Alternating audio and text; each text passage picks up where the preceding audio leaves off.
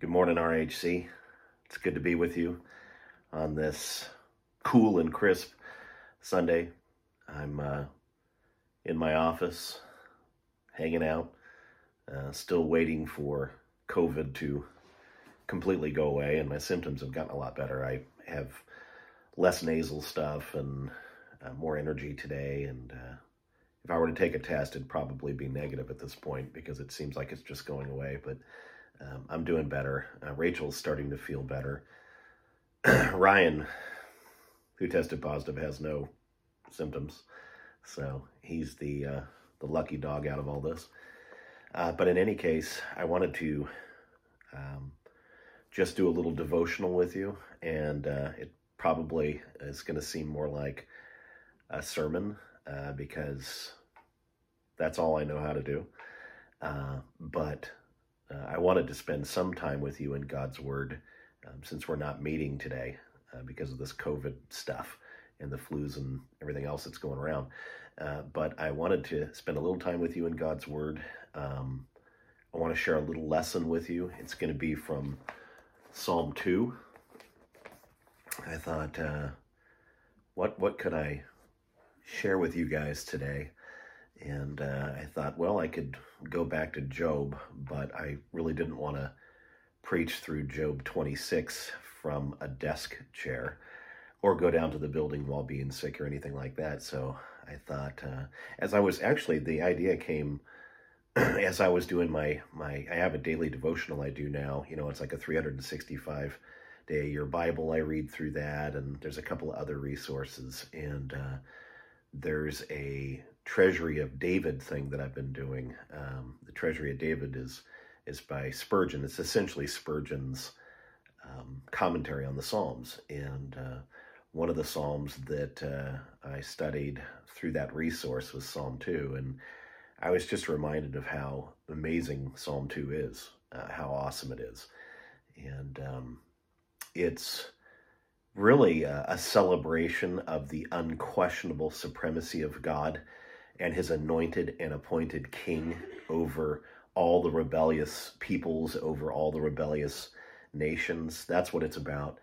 And uh, as I was reading it, and then and then um, focusing on Spurgeon's insights, I just thought, what a perfect subject for today with um, with all of the things that are going on around us, with the mandates and tyranny and governments and rebellion and and hatred of God through all the immorality and all these things. I just thought, what a what a perfect psalm for today. So, um, I'm just going to kind of divide it up into four parts, like I normally do. I have four points. Um, in fact, it's going to be four A's. So, uh, eat your heart out, Rachel. Um, and the first one that I see in the text here is the anger of the nations. And we see that in verses 1 through 3. Psalm 2, verses 1 through 3, it says, Why do the nations rage and the peoples plot in vain? The kings of the earth set themselves, and the rulers take counsel together against the Lord and against his anointed, saying, Let us burst their bonds apart and cast away their cords from us basically the psalm opens with this statement about all the nations and all the kings and all the peoples and essentially what they're doing is they are angered and raging against god. And um, they're rebelling against god. They have a problem with god and um, and it, it, of course in my mind i'm thinking well how do they actually anger and rage against God? And and I think that some kings and peoples deliberately do this. They they literally come together and plot against God. They they're familiar with God. They they know who he is to a degree and they they they don't like his people and they don't like his law and they don't like him and they literally work against God and plot against God. But I think that generally speaking everyone is angry with God and plots against God, and they may not express it through these collaborations and um, active planning against God, but they express it through their ongoing rebellion and sin and rejection of Jesus Christ and these sorts of things. And so, right out of the gate, we've got the anger of the nations. They they're all stirred against God. They they're they're angry with God. They're rebelling against God, and uh, they're rebelling against His law. They hate His people. And uh, it's interesting. This was written so long before Jesus came, and and isn't it apropos? I mean, isn't this how the nations are today? They literally are angry against God and plot against God and sin against God and rebel against God. And uh, we see this, uh, especially here in America, with the, the the total rejection of gender and and biblical sexuality and biblical morality and um, it's a very fitting passage for our day and for every past generation and for really every future generation until Jesus comes back. So firstly we see the the anger of the nations. They're they're angry against God and they're plotting against God and they're sinning against God and they're rebelling against God and they they hate God's existence, they hate his rule, they hate his reign, they hate his kingdom, they hate his people. Uh, this is a, a, these first three verses are perfect for total depravity, right? The tea and tulip, that's what they represent. This is the status of really all mankind. and then, secondly, we see the amusement of God, uh, the fact that that the nation, the nations being angered and raging against God, it actually amuses God, and we see this in verses four to six. pardon me, 4 to 6. Listen to this. It says, He who sits in the heavens laughs. The Lord holds them in derision. Then he will speak to them in his wrath and terrify them in his fury, saying, As for me, I have set my king on Zion, my holy hill. Right, so, so what is God's response to these raging nations, these angered, rebellious nations. What is his response to that? Is he up in heaven pacing around trying to figure out, you know, how to deal with humanity? Uh, is he pondering, well, I, I, flooded the earth once and destroyed them. Maybe that's what I need to do again. Uh, how, how, do I? How does he react and respond to to all of this plotting, all of this planning, all of this rebellion. How does he deal with that? I mean, how do we deal with it? Before we talk about how God deals with it, how do we deal with it? It drives us crazy. Um, it, it's a, a, a bee in our bonnet. It, it, it just, the way the world is really bugs us. And how does God respond to all this?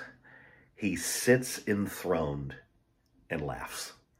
He laughs at what men do. He laughs at their anger. He laughs at their plots and plans. He laughs at their rebellion. He laughs at at um, their their attitude and their behavior.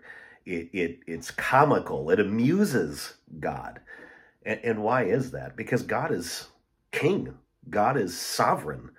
Uh, God is is in control. God is on his throne and and nothing is going to change that. No plot of man, no nothing is ever going to impact that. And so God kind of sit backs and goes, ha ha ha, at the anger and plots of man when the nations rage against him. It's funny to God.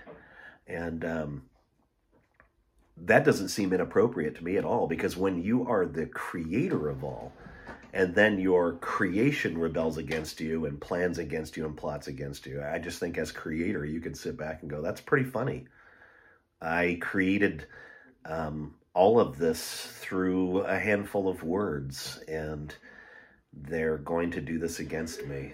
I apparently they don't know who I am. I mean, that would be what would be going through my mind if I was God. And so he just sits back and and it amuses him. And I think one of the keys here is in verse 6. He says, God says to the raging nations, as for me, I have set my king on Zion, my holy hill. You get the idea there in that verse that what the people are plotting against and angered against and rebelling against is the idea of God appointing a king. And it's a king that the peoples don't want. And God is telling these raging nations, it doesn't matter what you want. It doesn't matter that you're angry. It doesn't matter that you plot against me.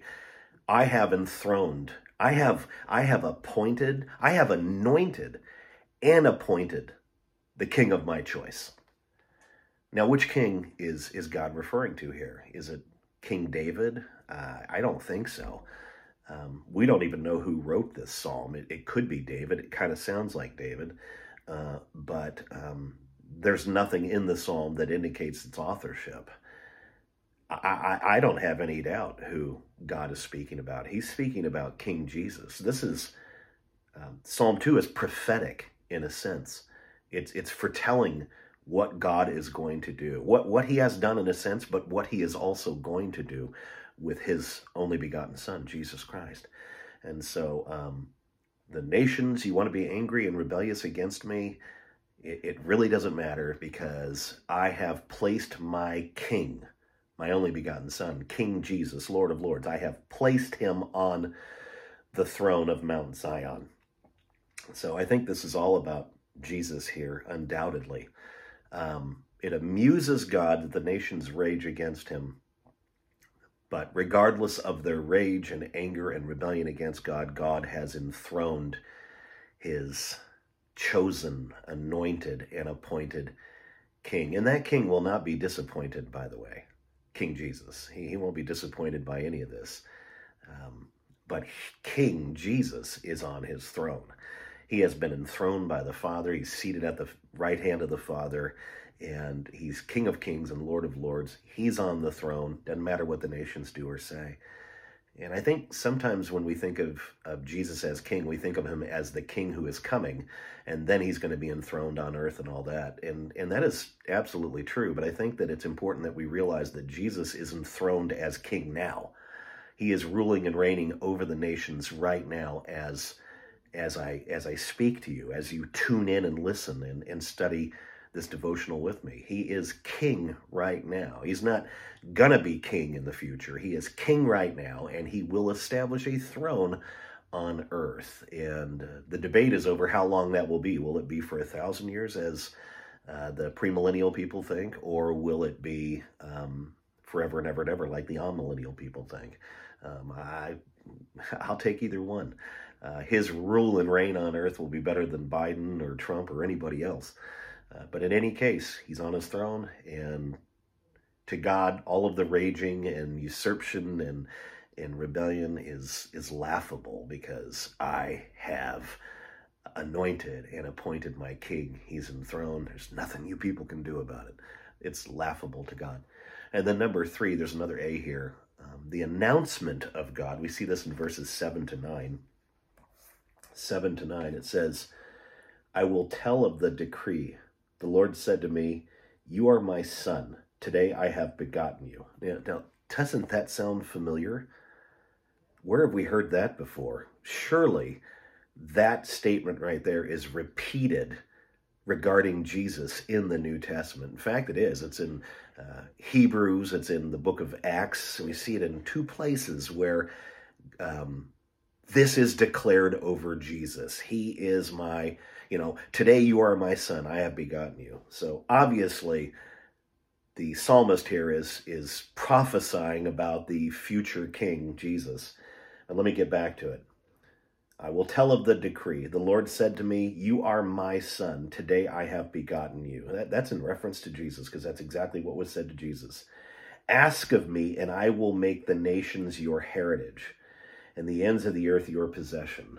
You shall break them with a rod of iron and dash them to pieces like a potter's vessel. What an amazing text. We know from Hebrews in the book of Acts that um, this idea of you are my son i have begotten you. Today i have begotten you. This is this is all about jesus. We we see the fulfillment of what is prophesied here in psalm 2 we see it in acts. We see it in hebrews. We see it in the new testament so this is king jesus that we're talking about here he is the one he is god's son he is the uh, anointed and appointed king he is the begotten one if you want to say that Undoubtedly, this is re- referencing to Jesus. And then in verse 8, I love this.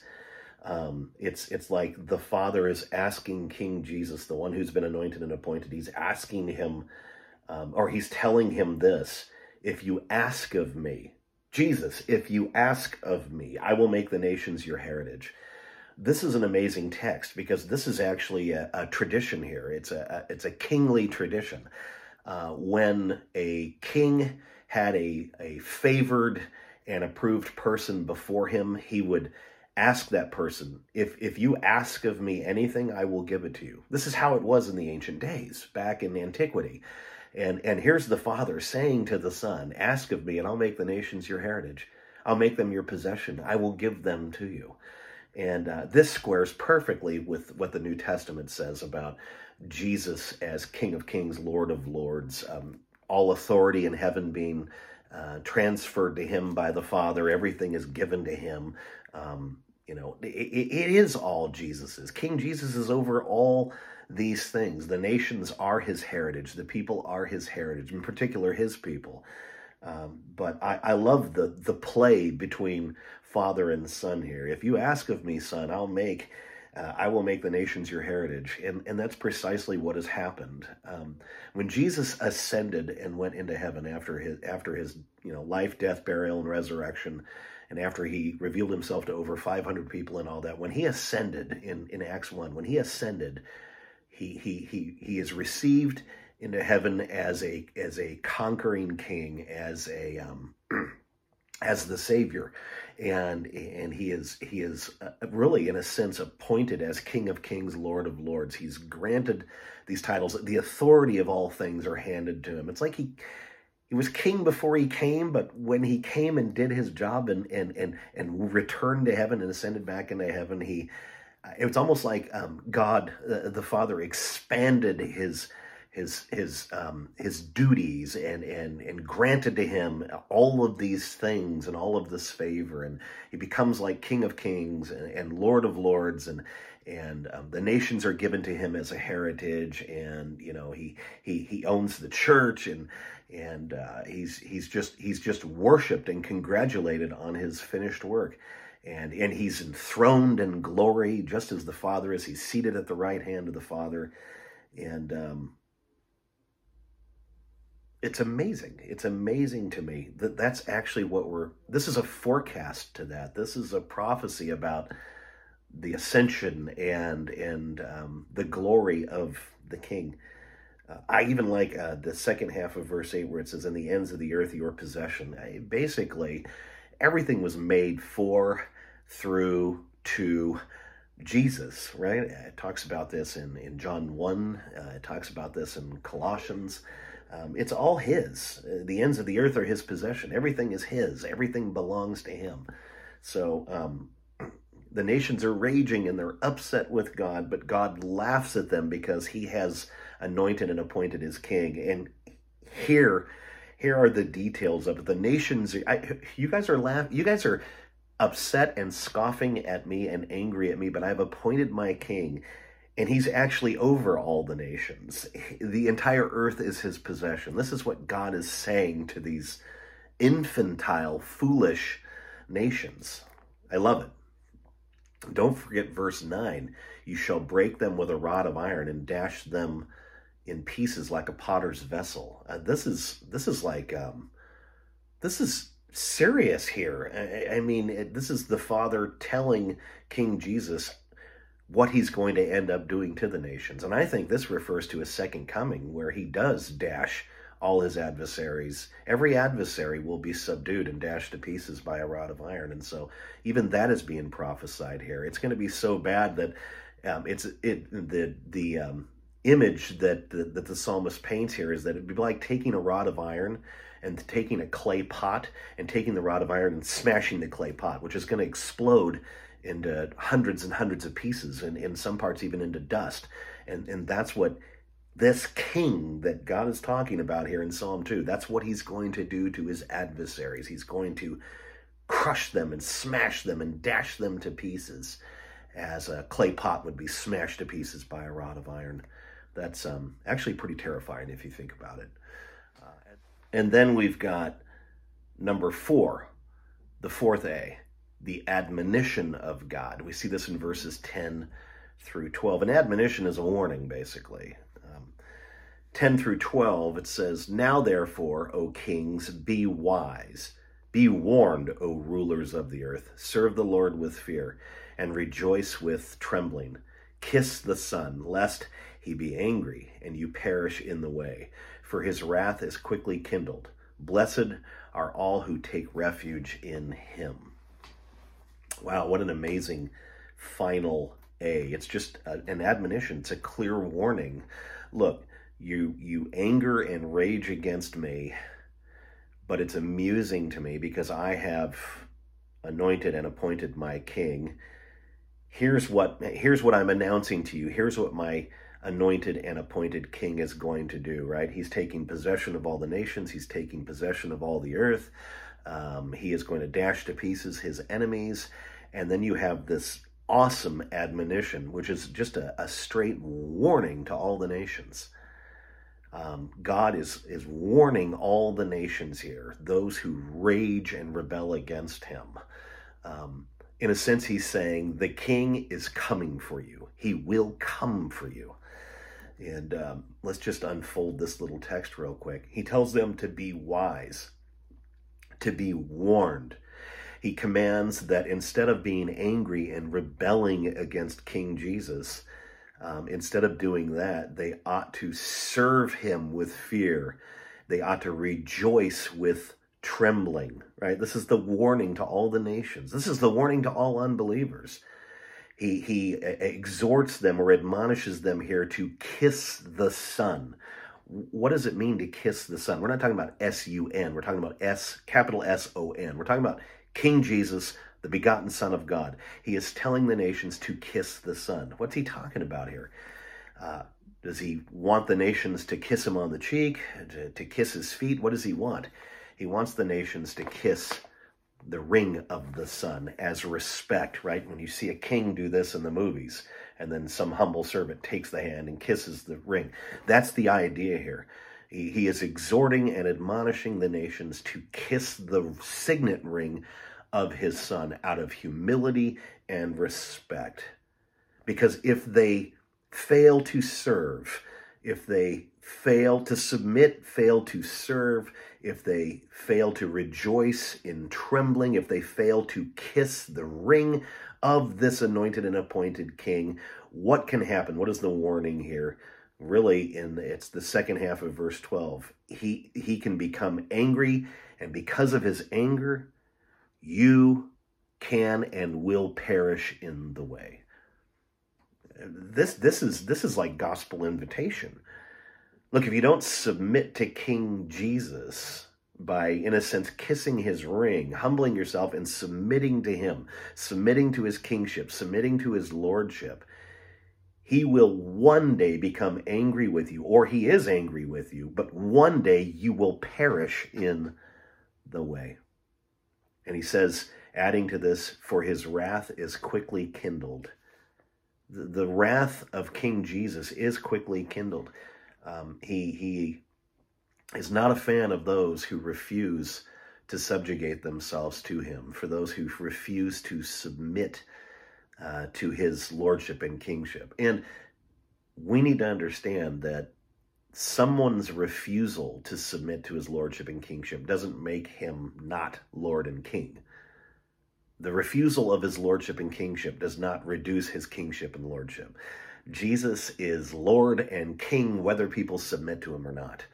Uh, the difference is those who do submit to him through faith, they are, as it says at the very end of the text, they are blessed because they have taken refuge in him. But those who, who continue in their anger and continue to rage against him and continue to rebel against his kingship, his lordship, against God and his king, those who do that, the wrath of the king, of King Jesus, the anointed and appointed, is set against them. It is kindled and set against them, and they will perish in the way. That's a scary thought. And this king that we're referring to, King Jesus, is, is God and possesses omnipotence, all power, the, the power to, uh, to raise to life and the power to absolutely destroy in the fires of hell. Um, that's a sobering thought. Uh, just by way of application, I'm sure that you've found ways to connect to the text and to apply it. Uh, but maybe what I would say is that, you know, we may not be earthly kings and rulers, uh, but we should no less um, heed the admonition in verses 10 through 12.